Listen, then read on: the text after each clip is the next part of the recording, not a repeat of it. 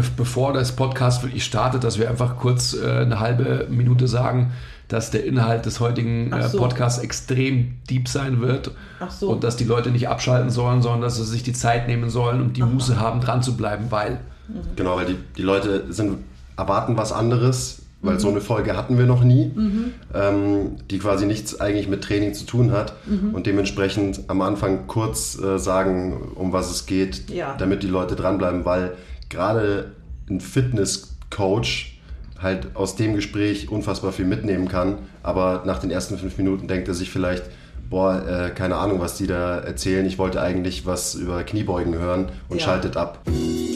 vergesst nie, lasst immer 5 Grad sein. Will ich mich überhaupt verändern? Stillstand ist der Tod. Ehrliche Arbeit für echte Ergebnisse. Ah, I love it. Love your process. Keep the power inside. Always. Always. Herzlich willkommen zum MTP. Wie heißt das? Fang nochmal. Ich weiß gar nicht, ich, ich sollte eh nicht so viel reden heute. Herzlich willkommen zum MTMT Podcast, Folge Nummer irgendwas über 50 wieder. 55 oder so. Wir haben heute einen ganz speziellen Gast. Ich bin ganz stolz und freue mich ähm, irrsinnig, dass sie mal die Zeit gefunden hat, zu uns zu kommen. Ähm, sie ist eigentlich öfters da als jetzt einmal im Podcast, denn sie trainiert nämlich auch regelmäßig bei uns. Das ist Leadership Coach Frau Heidemarie Klein. Hallo Heidemarie. Herzlich willkommen. hallo Andi, hallo Chris. Die Heidemarie ist die Person, die MTMT als Team zu dem gemacht hat, was MTMT ist. Das heißt, oh, kriege ich gleich Gänsehaut. ähm, der Thilo und ich kennen die Heidemarie seit wahrscheinlich 15 Jahren, So Oder? 14. 14 Jahren. So, lange bin ich aus USA zurück. Ja. Genau, so, so lange bist du aus USA wieder da und äh, Thilo hat dann relativ schnell angefangen mit dir zu arbeiten. Ja. Und du hast neben dem, ähm, dass der Thilo dich physisch betreut hat, physisch trainiert hat, eigentlich relativ schnell, also ich hatte auch so, obwohl ich dich damals noch gar nicht kannte, habe ich immer schon so gedacht, so das, was der Thilo mir erzählt hat, okay, das ist eine Dame, äh, die müssen wir irgendwie ähm, an uns klammern, die hat uns was zu erzählen. Und that's how the story goes, würde ich sagen. ähm, um, um die Heidemarie weiterhin so ein bisschen vorzustellen, mh, wir haben die Möglichkeit, durch ihre Hilfe, eben was ich gerade gesagt habe, als Team bei MTMT so zu wachsen, wie wir das tatsächlich stetig tun. Aber, und das ist das Tolle, auch als Individuen zu wachsen. Das heißt, die Heidemarie coacht uns als Führungsteam, sprich den Thilo und mich, coacht uns als Team, also sprich alle, die der MTMT Gang angehören, also auch der zum Beispiel. Ähm, und dann haben wir auch die Möglichkeit, und das ist ja das Tolle, dass quasi die Heidemarie sich auch Zeit nimmt für jeden Einzelnen von uns. Das heißt, wenn irgendwann ein Furz querklemmt, dann ist es so, man ruft sie an, man schreibt in eine WhatsApp und ähm, eigentlich hat man, also so ist meine Erfahrung, äh, und meine SOS-Calls sind teilweise ähm, sehr, sehr ähm, brisant. Ähm, kann schon sein, dass ich irgendwie eine halbe Stunde später dann mit ihr im Café sitze und sage, okay, Heidemarie, vielen, vielen Dank und sie erstmal umarme, weil sie sich gleich Zeit nimmt. Ähm, die längste Erfahrung, die ich habe, sind aber irgendwie eineinhalb oder zwei Tage. Was ist deine Erfahrung? Ja, auch so. Also ich hatte eine Zeit, da war ich sehr regelmäßig ähm, bei dir, Ja. wöchentlich. Ähm, da wurde der Termin, so wie du deine Termine bei uns zum Training ausmachst, einfach von Woche zu Woche gemacht. Ähm, was irgendwie auch halt so eine turbulente Zeit für mich war. Ähm, und seitdem ist es eben auch so. Ähm, letztens war es mal wieder der Fall. Too much on my mind, zu viele Sachen, wo ich weiß, wo ich genau weiß, dass du mir da weiterhelfen kannst. Ähm, und dann habe ich dich einfach kurz abgefangen, äh, als du bei uns im Training warst und äh, zack, der Termin äh, ein paar Tage später stand. Also das geht immer schnell und einfach und ist auch am Ende irgendwie so das Wichtige, weil wenn man natürlich was hat, das einem auf der Seele liegt, dann äh, will man da lieber früher als später drüber reden. Ja, das ist klar. Kannst du mal, Heidemarie, dich selber so ein bisschen vorstellen? Ich, es ist natürlich immer so ein bisschen blöd und awkward, aber ähm, wir machen es trotzdem mal so. Wer du bist, wo du herkommst und vielleicht wo du hingehst. Okay, das mache ich. Okay. Äh, Zunächst einmal freue ich mich enorm, dass ich heute hier mit euch beiden sitzen darf. Ähm, ihr seid immer meine Prio 1, muss ich dazu sagen, wenn es um Terminvereinbarungen geht. Äh, und ihr wisst auch, ähm, Andi und Tilo habe ich das gesagt. Und das, das ist ein Teil dessen oder das ist ein, eine, ein Ausdruck dessen, wer ich bin. Ähm, ich habe euch gesagt, ich liebe euch und wenn ihr das gegen die Wand fahrt, dann bin ich echt äh, richtig sauer und beleidigt. ihr, das dürft ihr nicht machen. Ne? Das war in euren schwierigeren Zeiten. Mhm. Äh, es hat sich gelohnt. Manchmal traue ich mich ja auch mal ganz deutlich zu werden. Ansonsten bin ich recht diplomatisch. Ähm, wo komme ich her? Ich komme aus dem Hunsrück. Das ist eine harte Gegend, ein hartes Klima. Und ich bin in einem sehr kompetitiven Umfeld mit drei Brüdern aufgewachsen. Und ich habe ganz früh mich eingesetzt für das, was ich als gerecht empfunden habe. Mhm. Äh, ob es äh, in der zweiten Klasse war, gegen meine Lehrerin aufzustehen und die mich äh, hauen, schlagen wollte. Ich habe ihr dann einfach gedroht, dass ich sie trete, wenn sie mich nur anrührt. Äh, ob ich äh, dann später ein Mädchen verteidigt habe gegen einen sehr, sehr großen Burschen oder dann äh, mit 17 einen Volleyballverein, eine Volleyballgruppe für Mädchen gegründet habe.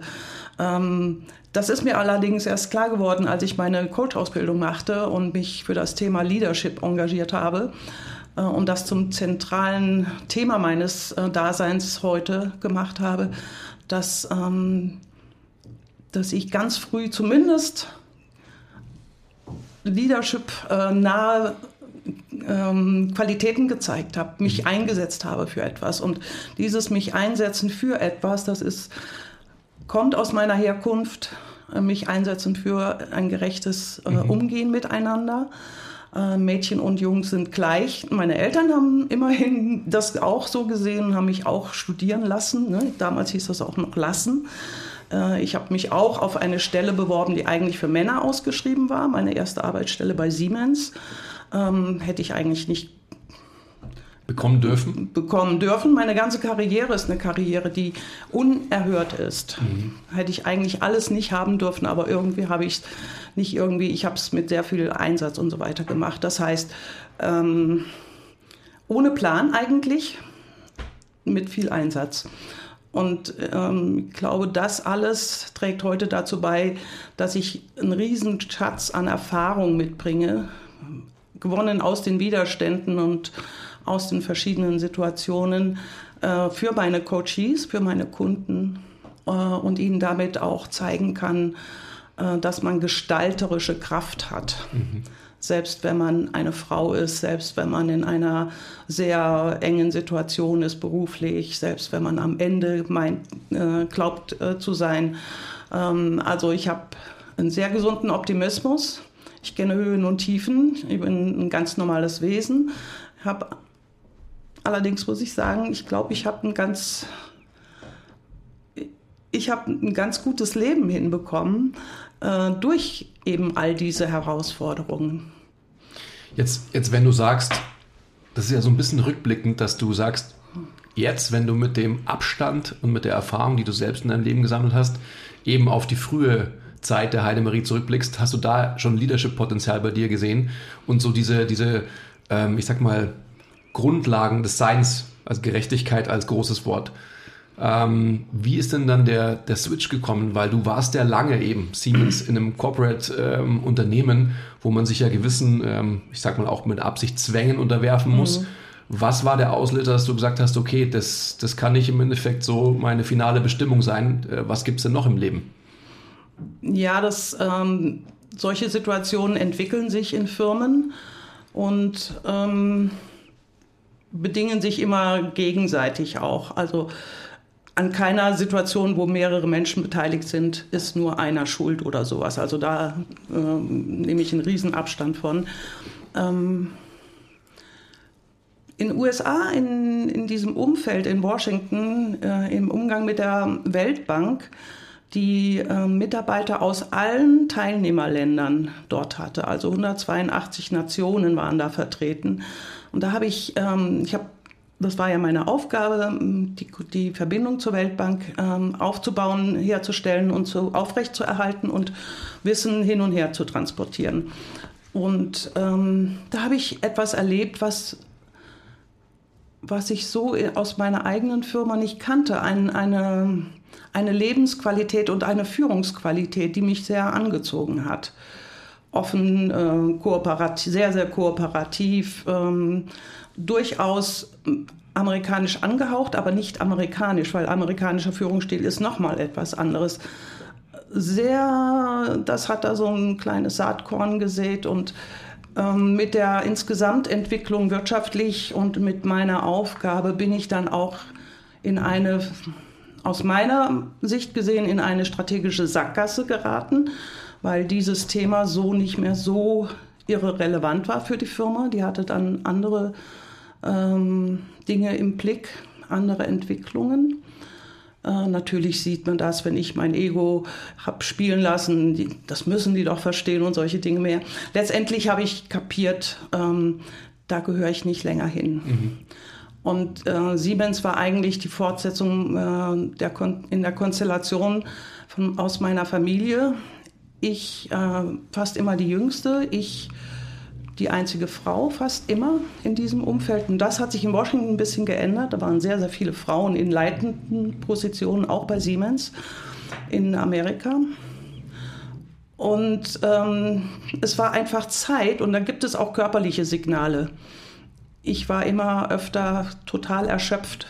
Mhm. Fing an in den USA schon mit Training, hatte allerdings keinen Personal Trainer oder nur, und für mich nur so ins Gym zu gehen und vor mich hin zu trainieren, das hat überhaupt keinen Wert. Das mache ich dann auch nur bedingt und ja, mit den körperlichen Symptomen und all dem und meinen vielen Arztbesuchen, da war einfach eines Tages klar, ich muss weitergehen. Und das ist keine einfache Entscheidung, wenn du Anfang 50 bist. Und dein ganzes Leben in sehr unterschiedlichen ähm, Funktionen in einer Firma verbracht hast. Die Firma hat mir riesen Möglichkeiten geboten. Ich war ja gar nicht der klassische Siemensianer von der Ausbildung her. Ähm, und ja, das war ein sehr, sehr großer Schritt. Und da hat mir ein Coach geholfen, eine junge Frau aus New York. Und das hat mir, also das war für mich überhaupt der Wandel. Ich wollte ich wollt gerade fragen, hast du Hast du es alleine geschafft, weil man, man trägt ja immer die Antwort seiner Probleme in sich selbst, aber braucht dann ja oft einen externen Anstoß, also so, ja. wie du gerade sagst, einen Coach, was wir dann letztendlich auch immer zum Beispiel in Form von deiner Person haben. Ja. Erzähl da nochmal weiter. Ähm, in, das habe ich, weiß Gott, nicht alleine geschafft.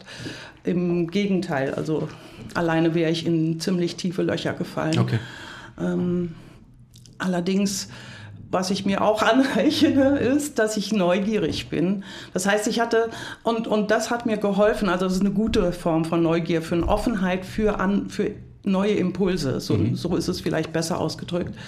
Ich hatte eine deutsche Bekannte, die machte in Washington eine, die begann eine Coach-Ausbildung und suchte immer äh, Versuchskaninchen. Und ich war eines davon. Und durch diesen Impuls habe ich gemerkt, boah, das könnte ja was für, für mich sein. Und dann habe ich mich eben umgeguckt nach einem professionellen Coach, habe die gefunden, die Frau, und die zehn, zehn Jahre, 15 Jahre jünger als ich, New Yorkerin.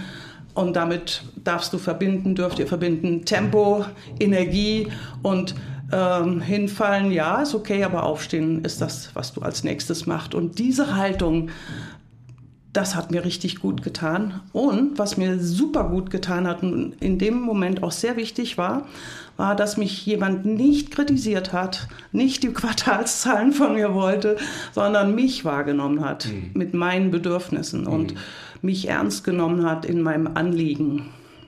Und das berührt mich jetzt noch. Ne? Also ähm, ich habe mit ihr ein Jahr gecoacht dann hat sie mich weitergereicht an den nächsten Coach, sagte, jetzt haben wir das, haben wir aufgeräumt, jetzt geht es darum, dass du Business aufbaust. Ich hatte mich inzwischen entschieden, Coach-Ausbildung zu machen und Coach zu werden und freiberuflich äh, selbstständig zu sein.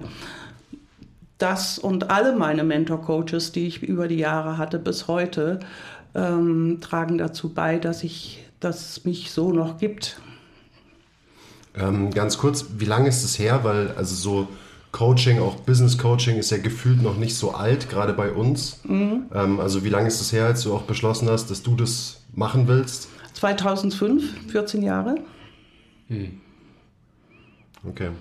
Also du bist auf jeden Fall ein Early Adopter. Heavy, heavy. Ja, und dann komme ich aus USA zurück, wo es schon sehr verbreitet war, ganz normal war. Mhm. Äh, komme nach Deutschland, mache mich selbstständig, bin aus der Firma raus und da bin ich in einem völlig, äh, bin ich hm, wie soll ich das sagen? ich bin ja aus allen Strukturen, die, ich bis dato, die mich bis dato getragen, mitgetragen hatten, war ich ja draußen in einem neuen Beruf, über 50 und zurück in Deutschland nach fünf Jahren. Ähm, ohne, also außerhalb der Firma hatte ich kaum Netzwerke. Ich glaube, wir müssen mal so ein bisschen ein Mikrofon drehen. Einfach, ja, genau. Perfekt. Hatte ich kaum Netzwerke. Das heißt, es war eine Herausforderung schon, eine dreifache. Ja, ja mega. Es ist, so, es ist so eine krass mutige Entscheidung. Also so mit 50, ich, ich bin ja an so einem Punkt immer wieder, das weißt du ja auch, dass ich mit jetzt mit 43 immer wieder, du weißt es auch, ihr wisst alle, immer mir wieder auch die Fragen stelle und so weiter. Okay, was ist jetzt? Also was kommt jetzt und so weiter in, mein, in meiner kreativen Hybris, ähm, Dinge kreieren zu wollen und so weiter. Ähm, das ist schon sehr, sehr mutig. Chapeau. Das wäre jetzt auch meine nächste Frage gewesen. Wie hat diese Transition funktioniert? Weil ich, du hast es ja gerade schon so ein bisschen angedeutet. Ich kann mir vorstellen, dass ähm, das in Deutschland dann erstmal so ein bisschen schwierig war, weil eben hier das Bewusstsein noch gar nicht so existiert hat. Also ähm, da waren wahrscheinlich viele so, okay, und was, was soll das jetzt sein, ein Business oder ein Leadership Coach? Ähm, und für was brauche ich das? Weil gerade, also so vermute ich jetzt auch mal, die deutsche Mentalität ist ja nicht unbedingt die offenste für solche Sachen, gerade wenn man so in seinen Strukturen drinnen hängt. Und das tut man ja gerade in großen Unternehmen so wie eigentlich nirgendwo anders. Ja, da, da triffst du natürlich den Punkt an sich. Ne? Ähm, die Akzeptanz von Coaching, von Coaching ist ja in Deutschland heute noch nicht gegeben. Es wird ja verlacht und verhöhnt, immer noch als, was weiß ich, irgendeine Form von Therapie. Ähm, ich war dann, als ich einmal entschieden hatte, zurück nach Deutschland zu gehen, und hier äh, mich zu etablieren, da war das da, was ich von mir als Kind kenne.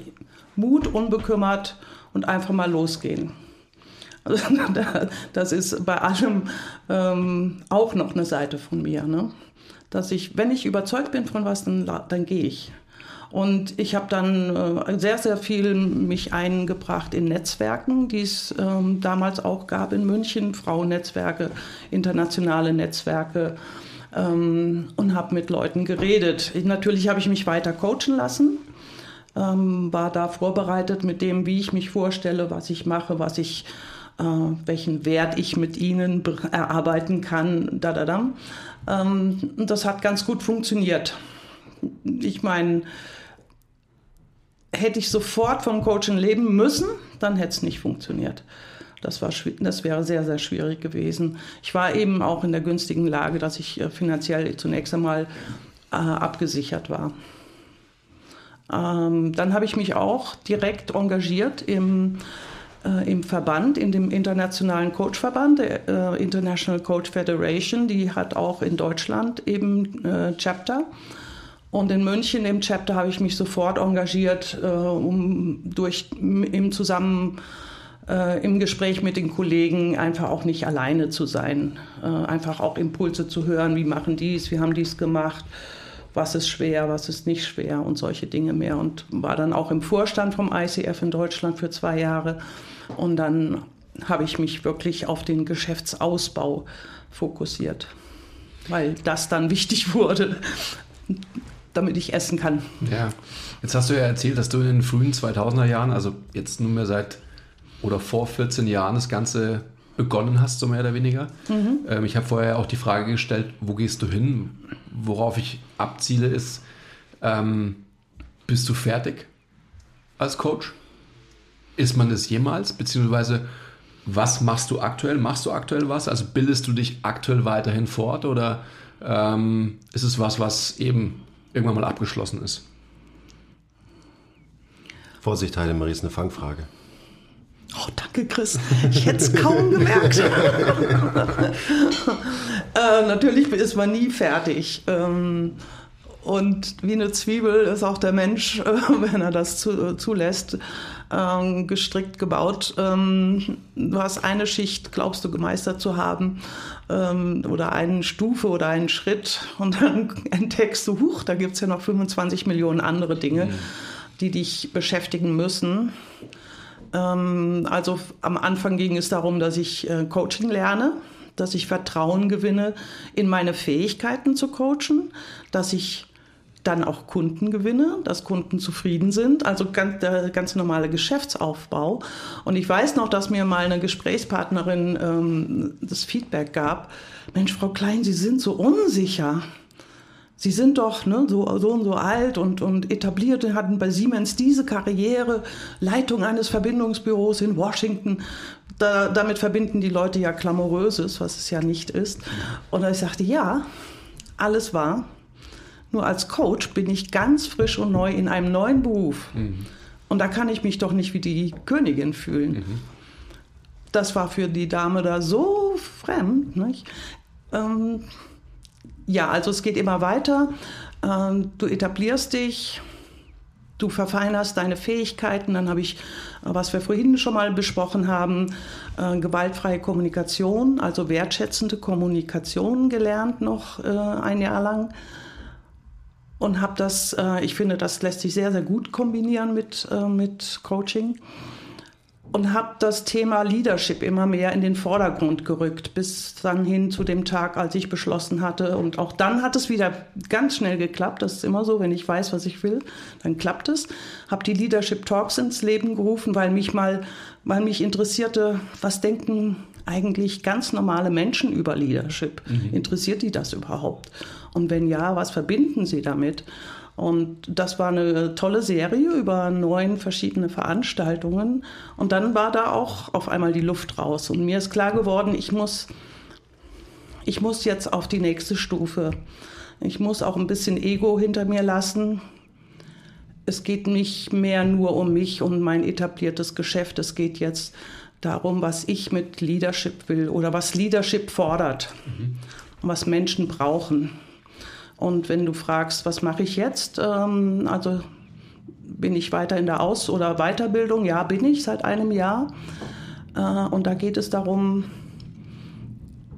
dass äh, ganz offiziell, dass ich mich zum Thought Leader entwickle, also zur Vordenkerin, möchte ich eben. Ähm, das ist ein sehr, sehr anspruchsvolles Programm, dem ich folge, das mir hilft, meine Gedanken in einer Tiefe zu erarbeiten und dann auch zugänglich zu machen für jeden, die ich bisher so nicht kannte. Mhm. Also es ist fast so wie eine Doktorarbeit zu schreiben, aber für den ganz normalen Menschen und nicht für die Professoren, die dich beurteilen.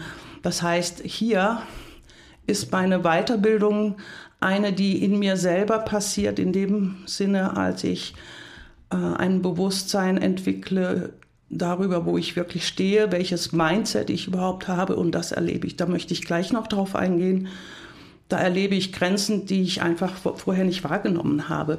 Und das hilft mir natürlich wieder im Coaching. Wenn ich merke, jemand gerät an seine Mindset-Grenzen, kann ich jetzt ganz anders, auch äh, vor dem Hintergrund der wertschätzenden Kommunikation, ganz anders darauf eingehen. Mhm. Also ist das jetzt ich weiß nicht, wie man es nennen sollte, eine, eine Fortbildung, Weiterbildung, eine Selbstwahrnehmungsbildung. Und das halte ich für sehr wichtig, übrigens für immanent wichtig für, für Coaches. Ähm, kann andere nicht beurteilen. Ähm, ich denke, das ist einfach, das halte ich für jeden Führungskraft auch übrigens für ganz wichtig. Kaum jemand nimmt sich, glaube ich, die Zeit dafür. Ist auch nicht immer angenehm. Mhm ähm, mit sich selbst sich zu befassen und anzuerkennen, ja, oder zu akzeptieren, oh, was habe ich hier für Grenzen? Wo mache ich mir das Leben selbst schwer und solche Dinge mehr. Ja, Mindset, das kann ich allen Zuhörern und Zusehern sagen und Rinnen natürlich auch ähm, hier bei euch durch das Training, durch das von euch getrainiert zu werden, entdecke ich am meisten, lerne ich am meisten über mein wirkliches aktuelles Mindset. Mhm, das haben wir ja immer wieder. Also ist so erstaunlich und das mhm. ist mir die ganzen Jahre, das ist mir erst aufgefallen, seit ich diese neue Sache mache, seit einem Jahr und jetzt durch meinen aktuellen Trainer, den Vince, mit dem ich mich auch darüber sehr gut austauschen kann. Shoutout. das ist, das ist zum Teil so deprimierend für mich oder so frustrierend, nicht deprimierend, frustrierend. Und, und dann gehe ich meistens nach Hause und dann, äh, dann erarbeite ich wieder ein neues Gedankenset dazu, weil es, äh, das gibt mir so viel Aufschluss über mich. Also dafür muss man natürlich auch ein bisschen mutig sein, denke ich. Und Aber er, erklär das mal deutlicher. Also was, was erlebst du da im, im Training, also an, mhm. an körperlicher Erfahrung und wie ist da im Endeffekt die, die Brücke zu schlagen zu deinem Mindset wiederum? Ähm, ich hatte im Sommer äh, durch eine sehr, sehr starke Erkältung einen Rückschlag gesundheitlich erlebt. Und ähm, so ab August, September im, merkte ich im Training, dass ich die Resultate, die ich davor hatte, so die Kilos, die, die Häufigkeiten oder die, auch die Ausdauer auf der Bahn mhm. äh, mit den, meinen gehassten, geliebten Ausfallschritten, dass das nicht mehr da war ich war in, also gefühlt, war ich 50 Prozent zurückgefallen. Das war für mich, das anzuerkennen, das war ganz schwierig. Mhm. Dann haben wir einfach besprochen, was denn jetzt, wo ich hin will. Und Vince fragte dann eines Tages, ja, was willst du denn hier? Und das war, das kann man ja unterschiedlich auffassen. Ne? Und dann dachte ich, oh Mensch, was will ich denn eigentlich hier? Komme ich nur aus Bequemlichkeit hier oder hierher oder was will ich? Also es war so ein Wachrütteln. Mhm. Und ähm, mit dem neuen Plan, äh, auch unter Berücksichtigung meiner gesundheitlichen Verfassung, äh, begann ich dann auch bewusster zu trainieren und habe gelernt zu akzeptieren, dass ich, dass ich ähm, selbst wenn ich meinen aktuellen Stand an körperlicher Verfassung halten würde, wäre das schon ein Fortschritt. Und wenn ich dann noch zulege an Gewichten oder sonstigen äh, Messkriterien, dann ist es toll. Mhm. Und ich messe meinen äh, sehr subjektiv meinen Trainingserfolg auch daran, ob ich nach ungefähr 30 Minuten anfange zu lachen. Also nicht etwas lustig zu finden, sondern entspannt zu sein und, wow, ist das toll, hier zu sein, zu sagen. Und wenn ich am Tag danach, also ich trainiere morgens, vormittags, wenn ich den ganzen Tag, das kann ich fast mit hundertprozentiger Sicherheit voraussagen, wenn ich danach dann sowas von tolle Ideen habe, produktiv bin, konstruktiv bin, gute Gespräche habe, dann weiß ich, Training ist für mich mehr als irgendein Powermittel, was ich einnehmen könnte. Und es hängt alles von meinem Mindset ab, wie ich das, wie ich damit umgehe. Wenn ich sage, oh, schon wieder Training und ich sage oft genug ab. Ne? Ähm, oder einfach nur noch frust, nur frustriert wäre, weil ich einfach nicht mehr da bin, wo ich im Frühling war, dann, dann würde, ja, dann hätte keiner von uns beiden Spaß. Äh, mein Trainer nicht und ich nicht. Ne? Mhm. Und meine Kunden würden das auch merken, weil ich energielos am Nachmittag in ihren Gesprächen säße. Also was ich hier über mich lerne, ist unglaublich wertvoll. Und das wünsche ich mir natürlich auch für meine Kunden, wenn sie im Coaching mit mir sind, dass das dass sie dann, das muss nicht am selben Tag sein, dass sie dann irgendwann erkennen, wie wertvoll es ist für sie oder sein kann, wenn sie sich Zeit für sich nehmen und mit sich auch wohlwollend umgehen. Ich habe mir da dazu ja auch was aufgeschrieben. Körper versus Geist, beziehungsweise Geist versus Körper. Mhm. Oder Henne oder das Ei, oder wie heißt es? Ei oder die Henne. Ei oder die Henne oder so. Also, ich sage Henne oder Ei. Siehst du, und dann haben wir es schon, das Dilemma, schon, ja. ja, genau. Also du weißt, worauf ich hinaus will. Ähm, wenn wir von Mindset aussprechen, also Geist, wer bestimmt was? Fragst du mich jetzt? Ja, oder euch beide. Ich weiß es auch nicht. Also du, du, du musst es uns sagen, Heidemarie. Wenn ich äh, das jetzt an dem Beispiel orientiere, das ich vorher über mich gegeben habe im Training, dann sagt mir mein Körper einfach, meine körperliche Reaktionen, ähm, Grenzen oder keine Grenzen, ähm, zwicken oder nicht zwicken, entspannt sein oder verkrampft sein das meldet mir, dieses System Körper meldet mir etwas. Mhm. Und dann kommt mein Geist, mein Mindset ins Spiel und sagt, was mache ich jetzt daraus? Ist das ein Hinweis, dass ich aufhören muss, dass ich weitermachen kann, dass ich mehr davon machen kann oder weniger davon machen muss? um ein bestimmtes Stadium zu erreichen. Also gilt vielleicht nur für solch eine Konstellation. Ich finde es so ultra spannend.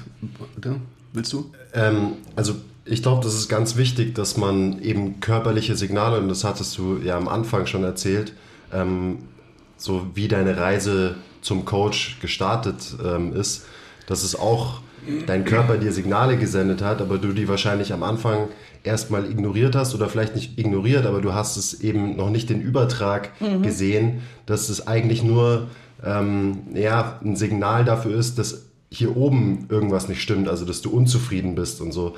Und ich glaube, das, das realisieren viele nicht oder wollen es nicht wahrhaben, ja. ähm, dass Schmerzen oder ähm, einfach Krankheit, was auch immer, oft ein Ausdruck ist von irgendeiner Unzufriedenheit, von eben was Psychischem. Und da macht natürlich eine Trennung von dem Körperlichen und dem, dem Geistigen überhaupt keinen Sinn, weil es, also was war zuerst, kann man nicht beantworten, muss man auch nicht beantworten, die Frage, weil sie es immer gegenseitig beeinflusst. Aber das Wichtige ist eben, dass man die Signale richtig deutet und dann irgendwie eine, eine Ableitung für sich findet, was du ja dann auch getan hast. Also dir ist ja jetzt im Nachhinein klar, dass so die körperlichen Signale eben was mit deiner Unzufriedenheit im Beruf zu tun hatten. Ja, absolut. Äh, sehr, sehr gut dargestellt, ja. Ja. Dazu, was braucht es dazu ähm, in uns allen? Es ist so ein, die Fähigkeit, selbst zu reflektieren, ehrlich. Und ich weiß nicht, ob wir immer so, aber ich rede mal nur von mir, ob ich immer so ehrlich mit mir bin. Bei mir kommt hinzu, vielleicht auch noch als Besonderheit, ich lebe alleine.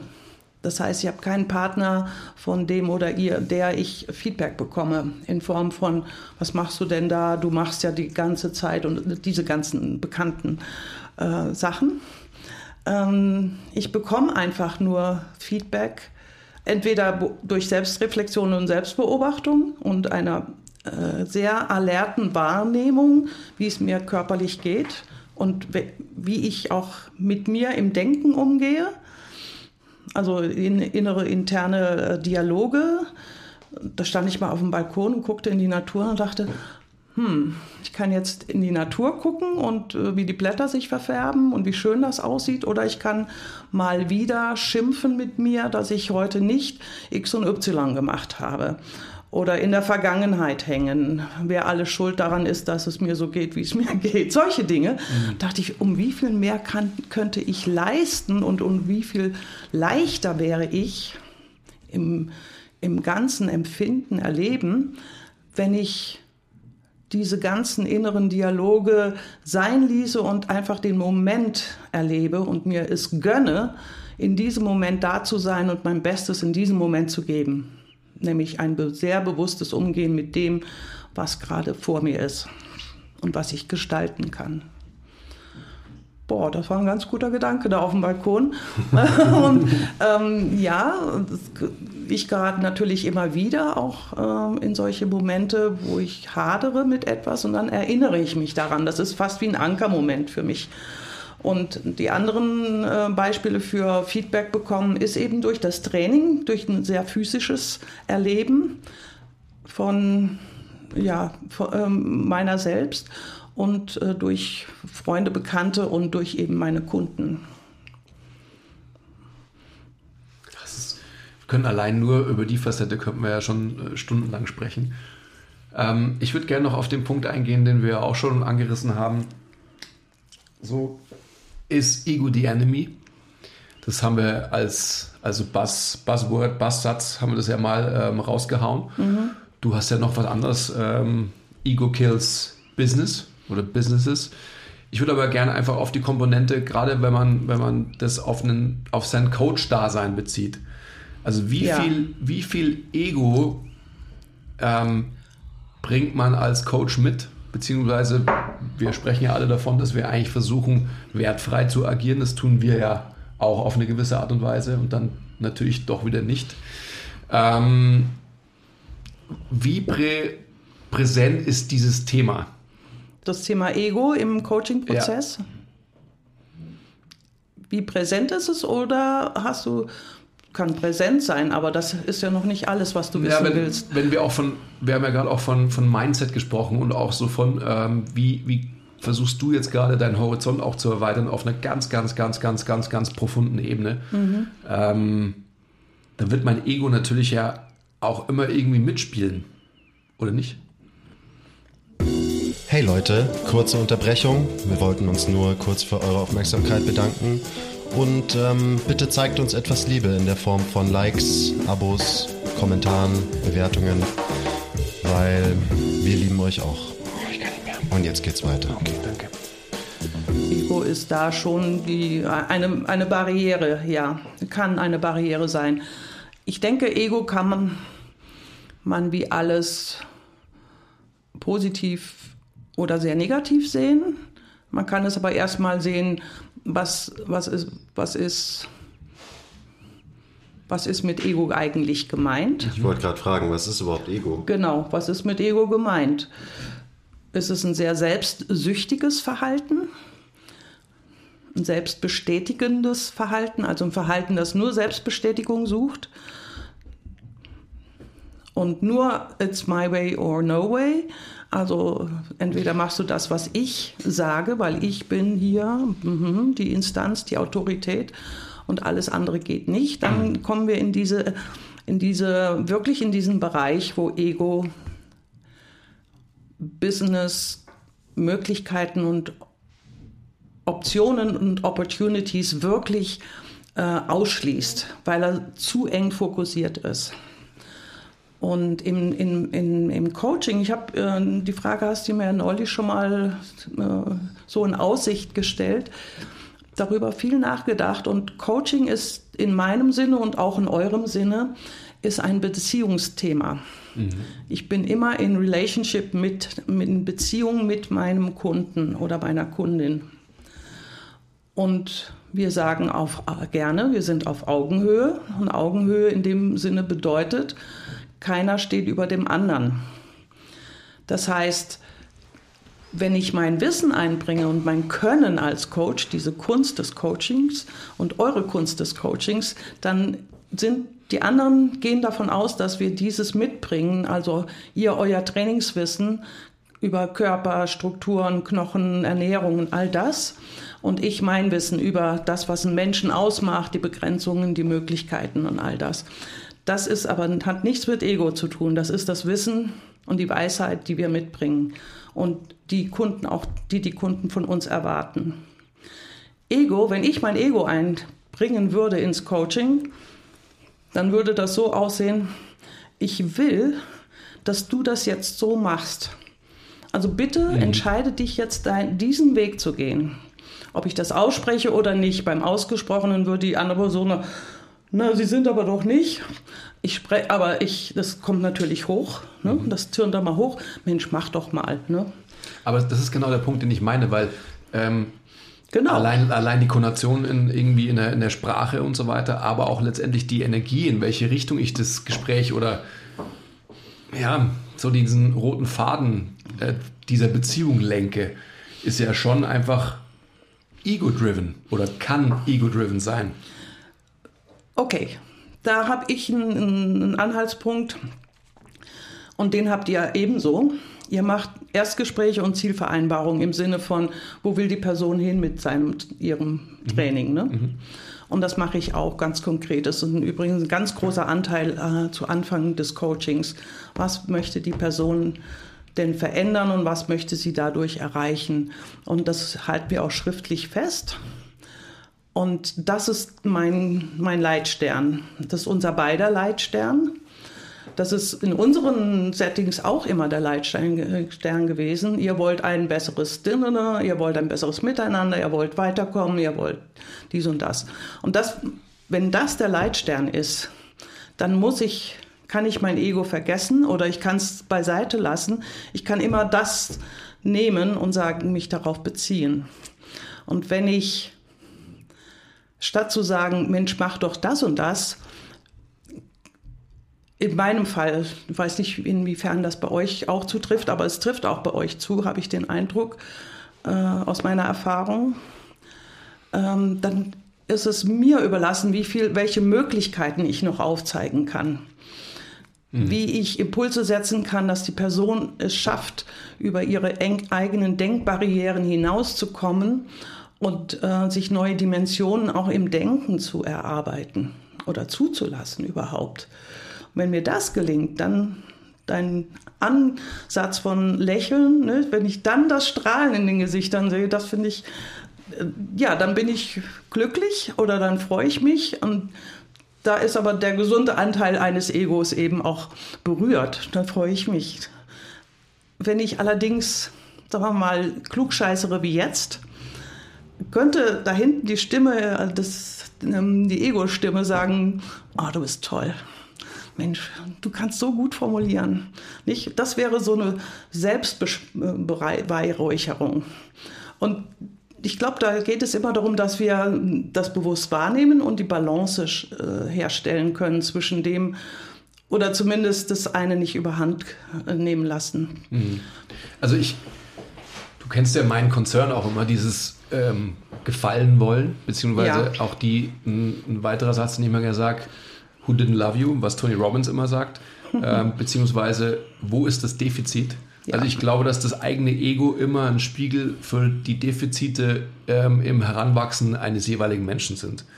Ich glaube, so prägt sich ein Ego aus, ähm, in welcher Form auch immer. Ähm, ich glaube, dass, also ich spreche jetzt für mich wieder, das Gefallen wollen Gerade ja. als, als junger Personal Trainer, sage ich jetzt einfach mal, du hast irgendwie Erfolg mit den Menschen, du wirst irgendwie geachtet für, für das, was du tust, du kriegst ein äh, super Feedback. Ich meine, als ich mich erinnere, als ich damit angefangen habe in meinen frühen mhm. 20er Jahren, da ist es natürlich toll. Man verdient ein bisschen Geld damit, ähm, damals viel Geld, also let's face it, und äh, wird irgendwie auch noch so als, als fast wie ein Star irgendwie äh, gehandelt. Also so dieses Gefallen wollen und die, die das Defizit an Anerkennung, was ich sicherlich an anderer Stelle irgendwie ähm, erlebt habe, wurde damit mehr als ausgeglichen. Also von dem her sehe ich natürlich schon, also auch so, ich spreche jetzt wieder nur für mich, die, ähm, die Navigation meines Lebens in eine Richtung, dass ich mich mit Menschen austausche und dass ich Menschen in Anführungsstrichen was Gutes tue, weil ich einfach dieses Feedback von ihnen brauche. Nicht will, ja. sondern brauche. Das ist definitiv gegeben.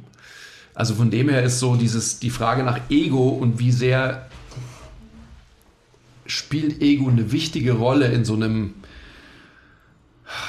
ich sag mal, in einer dienstleisterischen Beziehung eine große Rolle.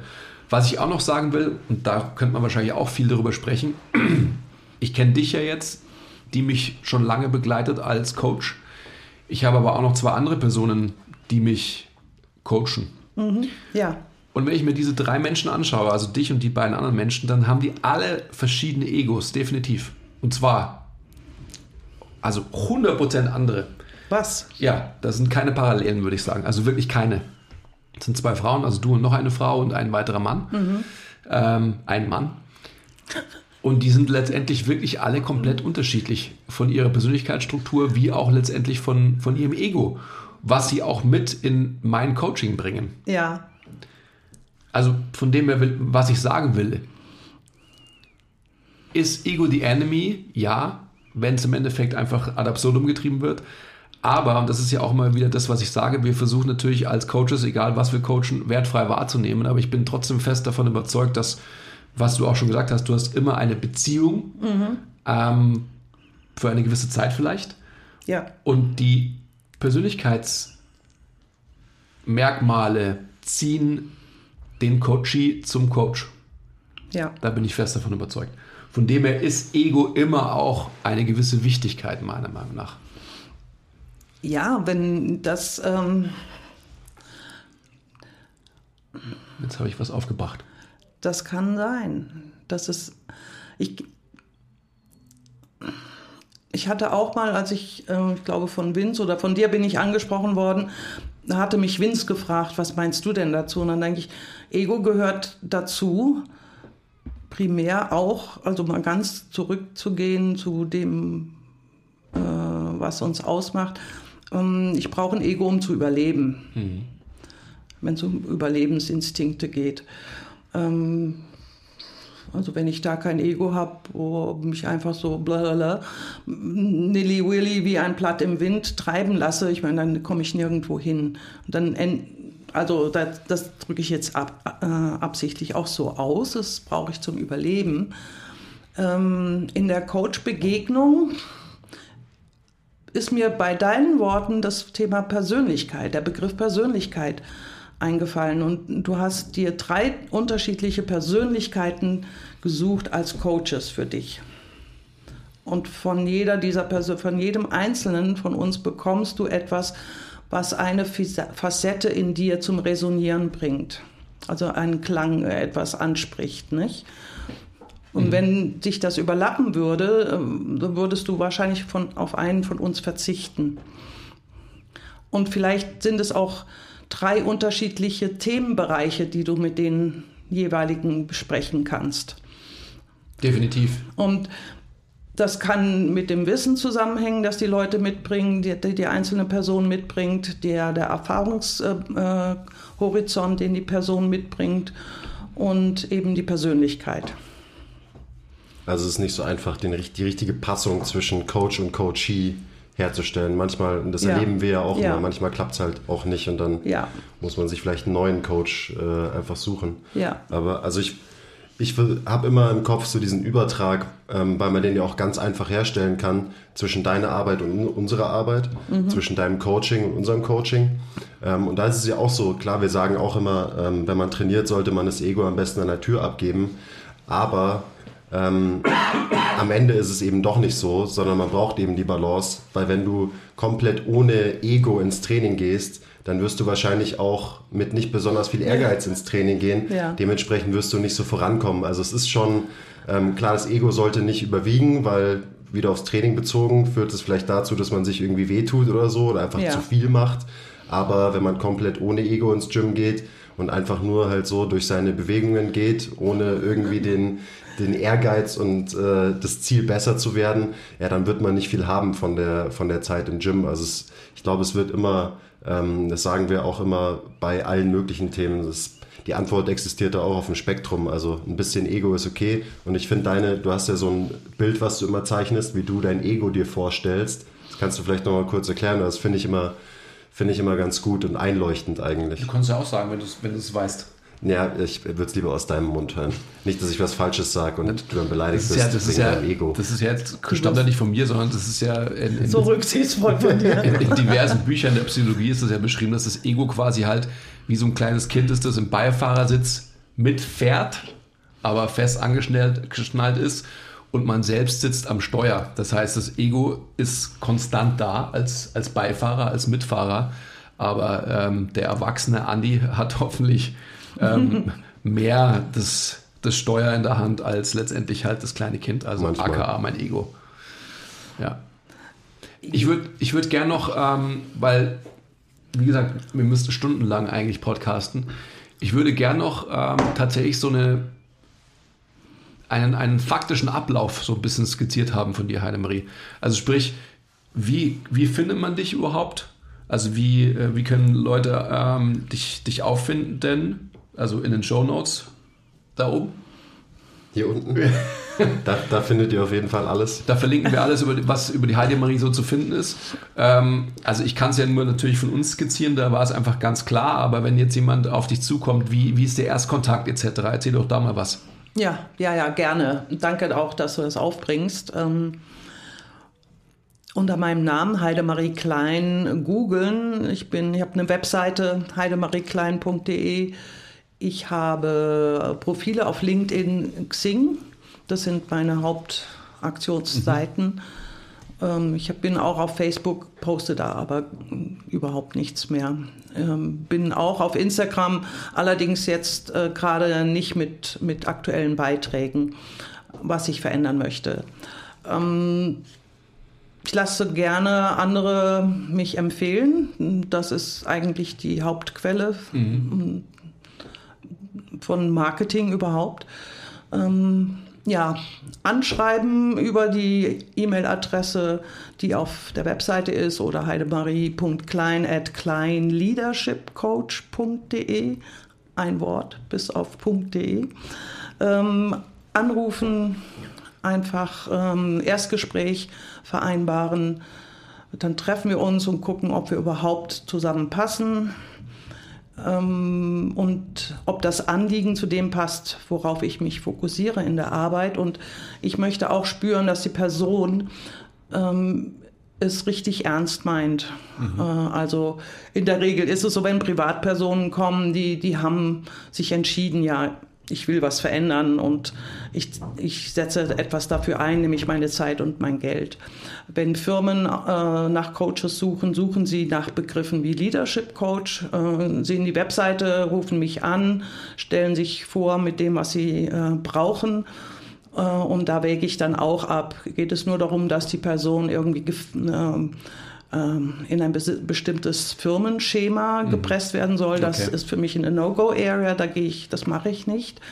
Ähm, da, auch da suche ich das Erstgespräch mit der Person, die sich dann eben coachen lassen soll und hoffentlich will.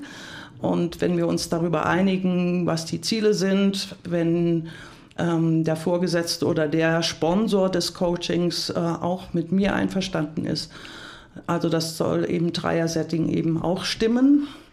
Dann äh, arbeiten wir zusammen und es hat sich über die Jahre für mich klar erwiesen, dass also so ein einmaliges Gespräch oder fünf Stunden, das kann gut gehen, wenn jemand schon viel Erfahrung hat mit Coaching und sich immer wieder mal einen Coach zur Auffrischung oder um ein bestimmtes Thema zu durchdenken äh, nimmt. Ähm, wenn Coaching aber mittel- und langfristig wirklich einen, ähm, und zwar einen nachhaltigen Effekt haben soll. Also ich spreche hier bewusst nicht von, von Erfolg, also nachhaltige e-, Veränderungseffekte, dann ist ein anhaltendes Coaching ähm, am Anfang also wirklich wichtig und am Anfang wirklich in einer hohen Frequenz einmal wöchentlich. Mhm. Ich meine, Chris, hast es selbst erlebt. Ich denke, du könntest das jetzt unterstreichen oder sagen, oh nee, das war mir so viel, weiß ich nicht. Aber ich denke, du hast das, das war genau richtig für dich. Mhm. Ja, so, sonst äh, hätte ich es wahrscheinlich nicht so gemacht. Genau. Also, ja. ja also erstens habe ich es ja selber erfahren, wie es bei dir läuft und zweitens ist es da auch wieder ähm, genauso wie in unserer Arbeit. Also die, ja. da ist vieles einfach, äh, ja, läuft parallel. Klar. Ja, du meinst parallel, äh, viele Aufgaben laufen parallel, oder was meinst du? Nee, äh, falsch ausgedrückt. Ich meinte jetzt im Coaching, was wir mit unseren so. Leuten machen, hätte ich genau das gleiche sagen können, was du ja. gerade gesagt hast, ja. mit einem Anfänger quasi. Ähm, und es würde auch 100% zutreffen. Ja. Das ist äh, sehr interessant. Und da sind wir eben wieder bei dem Thema, was wir vorhin schon hatten, das, äh, das Körperliche, was quasi unser Fokus, unser Medium ist, ähm, und das Geistige, was dein Medium ist, das Gespräch.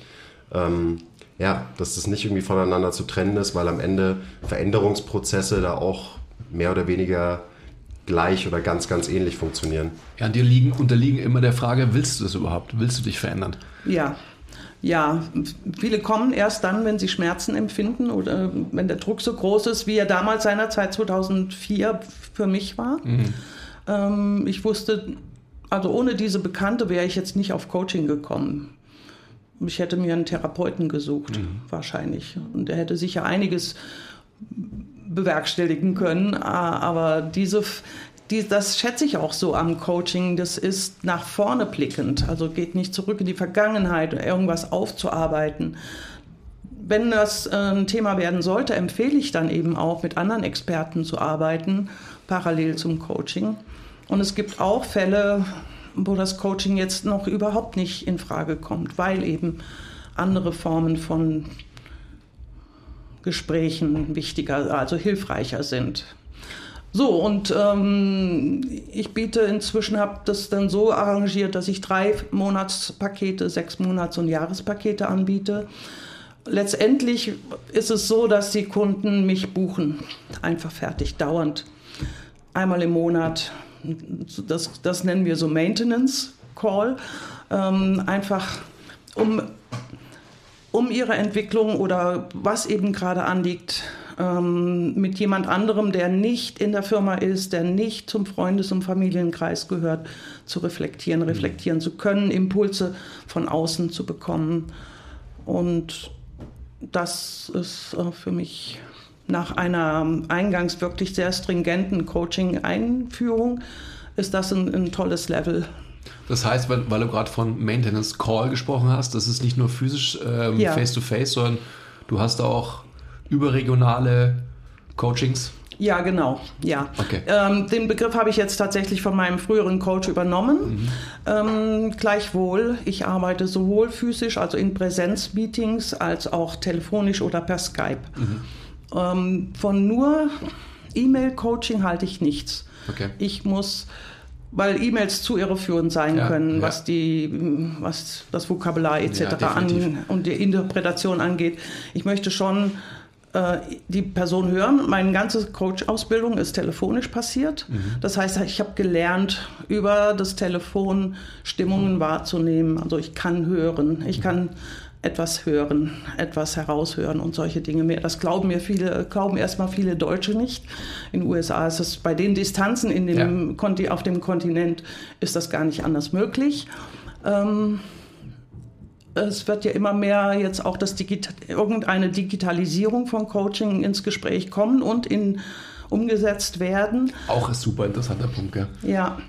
Angeblich gibt es Bots, die äh, Chatbots oder Bots, wie man die nennt, mhm. die auch Stimmungen wahrnehmen können und darauf reagieren können, wenn sie entsprechend äh, Material in sich gespeichert mhm. haben. Ganz ähm, spannend auch wieder Ego, oder? Ist Ego der Enemy, weil ein Bot ja. hat ja vermeintlich keins. Ja, da hast du das Wort vermeintlich schön lange gedehnt, weil es. Wer hat es programmiert? Ein ja. Mensch. Und was hat der Mensch eingebracht? Mhm. Oder was hat er ausgewählt, was er? So spannend. Ja, da könntest du verrückt werden. Also ja. da haben wir uns die Köpfe heiß geredet. Ich war neulich auf einer Leadership-Veranstaltung in Köln mit anderen Coaches und äh, Leuten aus der Personalabteilung. Boah. Also reden wir doch wieder von Skynet. Egal. Genau. ähm, ich, ich wollte es nochmal herausstellen, weil eine Frage, die ich noch an dich hatte, Bitte. war, die hast du eigentlich gerade schon beantwortet, war so ein bisschen, was ist denn der Unterschied zwischen Coaching ähm, und Therapie? Mhm. Weil ich meine, ich kenne es von mir, ich sitze bei dir auf der Couch und ähm, genau. erzähle dir wirklich von ähm, ganz persönlichen, äh, tiefsitzenden Ängsten, Problemen und so weiter, die ich habe. Und deswegen habe ich mich gefragt, was ist eigentlich der Unterschied? Weil allen Leuten, denen ich das erzähle, ist es immer so, ja, eigentlich ist es wie eine Therapiesession, aber also gerade, du hast es ja gesagt, ähm, in der Therapie schaust du zurück ähm, in die Vergangenheit. Ja. Und ähm, jetzt, wo du es gesagt hast, ist es mir auch äh, ganz klar geworden, in der Session mit dir schaust du nach vorne eben, schaust, was du, was du anders machen kannst, was du verändern kannst. Wollte ich nur noch mal hervorstellen, weil das ist echt äh, super interessant und mir ist es gerade noch mal so richtig klar geworden, als du es gesagt hast. Ja, danke, dass du das auch noch mal betonst jetzt. Ähm, mir geht das so locker über die Lippen. Ähm, ich betone das gar nicht mehr ganz besonders. Äh, äh, doch derjenige, der es erlebt, für den ist es ja wichtig, wie, wie er oder sie es erlebt. Ne? Und, mhm. und das hast du sehr, sehr gut an deinem eigenen Beispiel auch jetzt nochmal bekräftigt, worauf ich hinaus will. Das Coaching ist tatsächlich, ähm, ähm, die deutsche Sprache ist ja so herrlich steif, lösungsorientiert. Nicht? Also eine Lösung zeigt als solche schon nach vorne in die Zukunft. Also ähm, da geht es darum, dir Möglichkeiten zu erarbeiten, Dimensionen des Handelns, die, ich, die, die, die du vorher selber nicht gesehen hast. Ne? die du auch, die ich auch gar nicht in dir sehen kann, die wir aber gemeinsam in diesem äh, gemeinsamen kreativen Prozess entdecken. Mhm. Nicht? Auf einmal, huch, ne? Und ähm, in der Therapie geht es ja primär darum, mich damit auseinanderzusetzen, was dazu geführt, zu gewissen Verhaltens- und Denkverhaltensweisen in meinem Leben geführt hat, wenn ich das denn will. Also ich glaube, dass das Bild mit zurück blicken und nach vorne blicken, ja. das bringt es super auf den Punkt. Ja. Weil das ist ja auch immer so der Kritikpunkt in Anführungsstrichen, der auch in der ähm, Therapie gibt es ja auch eben die zwei Lager, Psychoanalyse und Verhaltenstherapie. Die Verhaltenstherapie wäre dann ja die, ich sag mal mit Absicht vom Psychoanalytiker als oberflächlichere Therapie, slash auch dem Coaching ähnliche Therapie mhm. anzusehen und der Psychoanalytiker, der eben halt extrem zurückblickt, weil es ist die Basis allen, Wurzel allen Übels und so weiter. Ich glaube, und das kann, ist ja auch wieder meine eigene Erfahrung, wenn du letztendlich äh, lösungsorientiert arbeitest als Coach ähm, und letztendlich mit, äh, mit deinem Coachee ein unglaubliches Vertrauensverhältnis aufgebaut hast. Ja. Was wir beide ja zum Beispiel auch haben, dann wirst du unweigerlich auch letztendlich Rückblicke im Leben des Coaches haben. Also von dem her geht es dann wieder um die persönliche Beziehung zwischen diesen beiden Menschen, die sich zusammengefunden haben.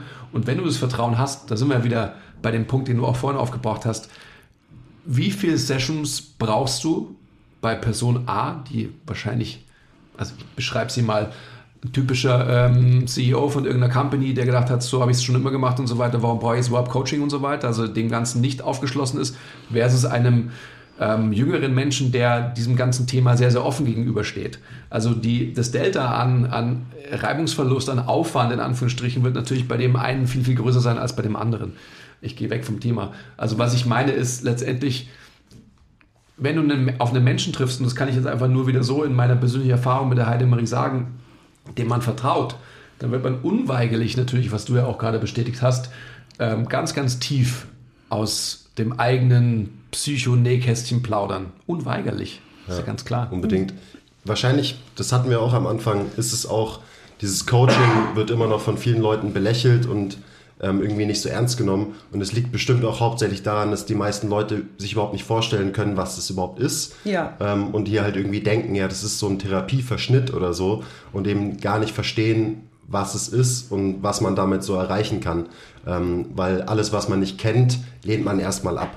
Und ich glaube, das ist, ist da ein ganz großer Punkt. Aber so dieses einfache Bild sollte einem schon ähm, vermitteln, warum es so wichtig ist und warum es auch immer mehr an Bedeutung gewinnt. Also den Eindruck habe zumindest ich, dass es eben sich in eine gute Richtung entwickelt, dass der Trend auf jeden Fall positiv ist. Also Ja, würdest ja. du das auch so sagen, dass das, Ja, die. Akzeptanz immer weiter steigt? Ja und nein. Okay. Ja, Wieso bei denen, nein? die es möchten und bei denen, die einfach per se Gegner sein wollen, also gewisse Medien auch, Mhm. die einfach dagegen sein wollen. Das ist deren Entscheidung.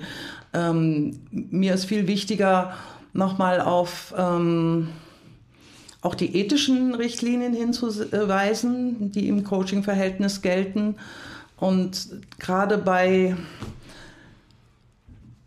ähm, in der Wahrnehmung derer, die ich gerade angesprochen habe, die Medien, gewisse Medien, die Coaching verreißen wollen und äh, das Coaching nicht ernst nehmen, haben einige Prämissen, auf denen sie ihre Argumentation aufbauen. Das heißt, äh, Coaching kann jeder machen, es ist kein geschützter Beruf. Äh, Ich brauche überhaupt keine Ausbildung. Wenn ich Kunden finde, kann ich coachen und kann auch behaupten, ich sei Coach.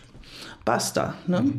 Dann, ähm, das ist, ist nicht geschützt, braucht nicht immer eine lange Ausbildung, angeblich, um mich zu etablieren. Dann gibt es eben äh, auch sehr unterschiedlich in der Qualität geratete Ausbildungsangebote. Es gibt eine Menge an Ausbildungsangebote für Coaches. Der Markt ist interessant.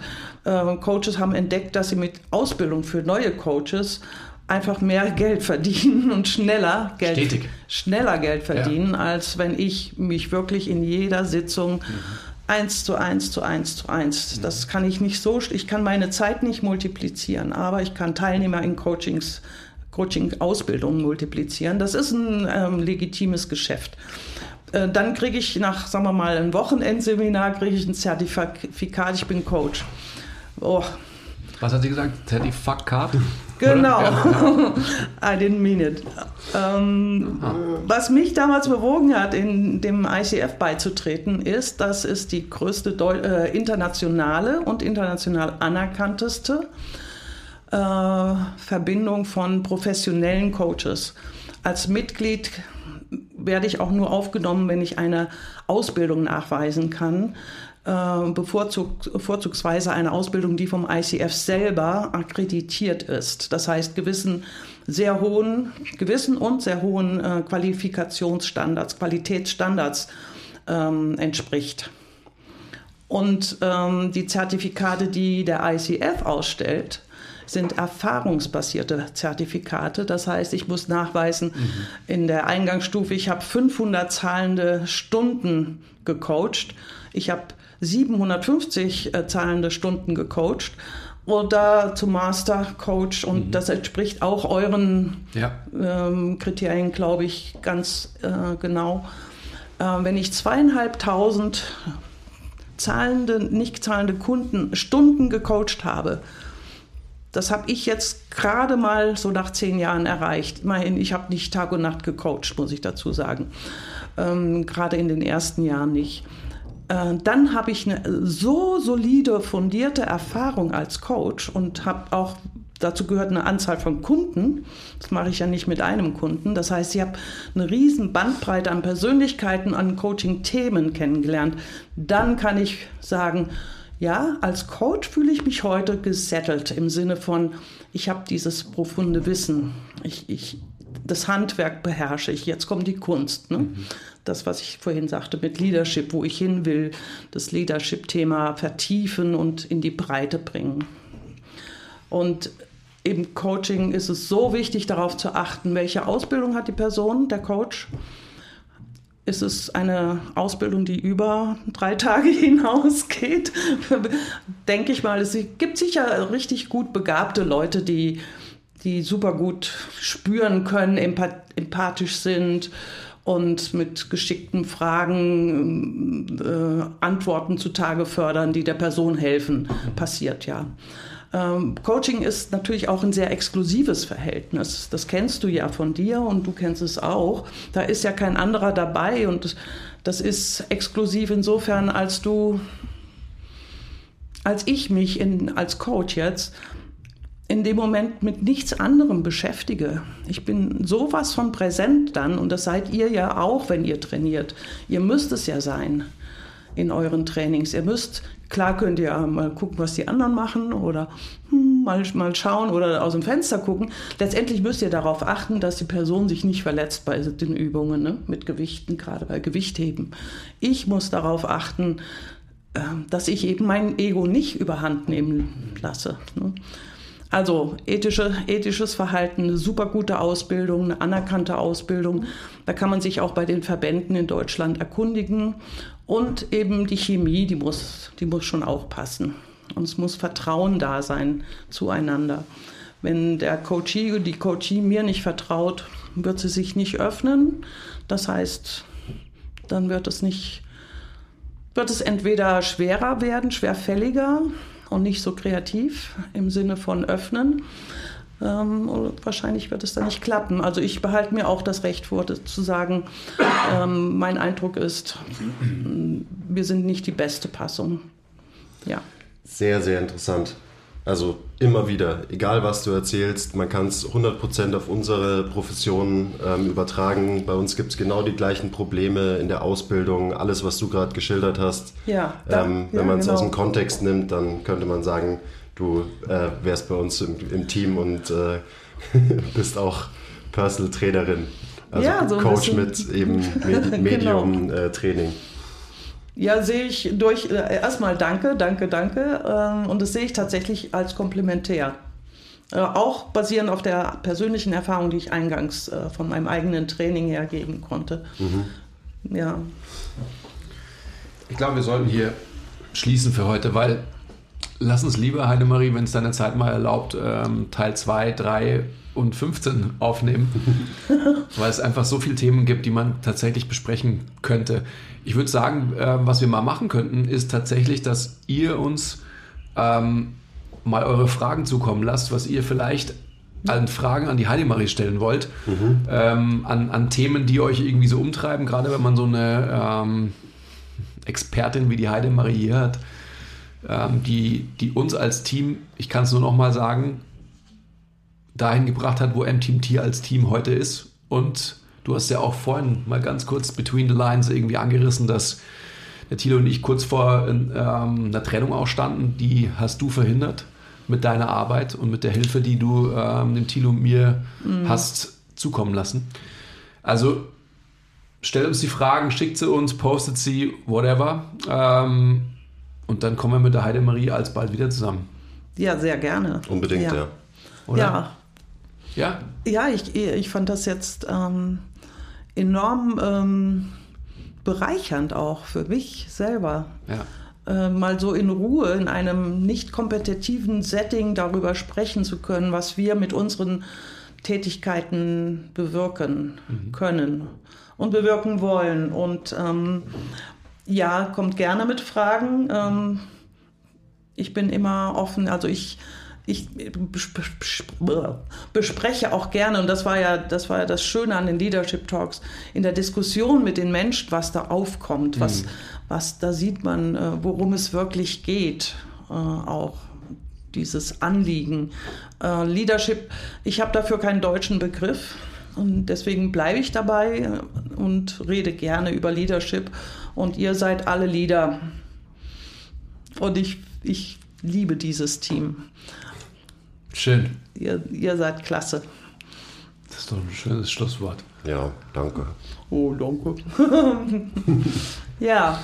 Gut. Wunderbar. Vielen Dank, Heidemarie. Ich danke euch beiden. Danke dir. Chris also die, und Andi. In den Shownotes unten, Leute, wie ihr die Heidemarie finden könnt. Aber es ist ganz einfach, Heidemarie Klein. Genau, ja. Ganz einfach. Schafft jeder, der Google bedienen kann. Hab sogar, hab sogar ich geschafft. Okay, das muss was heißen. Ja, allerdings. Also danke fürs Zuhören. Ähm, wie gesagt, schickt uns alle Fragen. Wir werden auf jeden Fall noch äh, weitere, mindestens eine weitere Folge mit der Heidemarie machen. Ähm, ja, bis zum nächsten Mal. Bis zum nächsten Mal. Bye. Bye. Thank you.